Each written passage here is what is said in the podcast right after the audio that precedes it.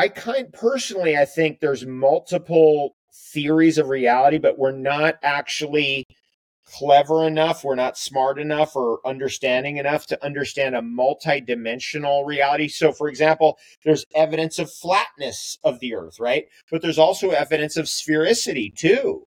Um, right? So that like the whole like when you get down to the Tropic of Capricorn, you know, why is that flight from New Zealand to to Chile it's 14 hours, but it shouldn't be. It should be longer if the azimuthal equidistant projection is accurate it starts coming back again.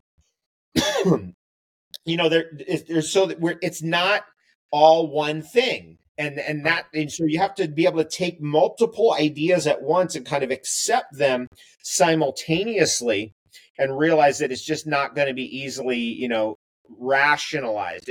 Again, our Western thinking and the way we were trained, we have to rationalize everything. Everything has to be absolutely rational, and we have, it's all material. That's harmonic. Sorry, it's not how it is.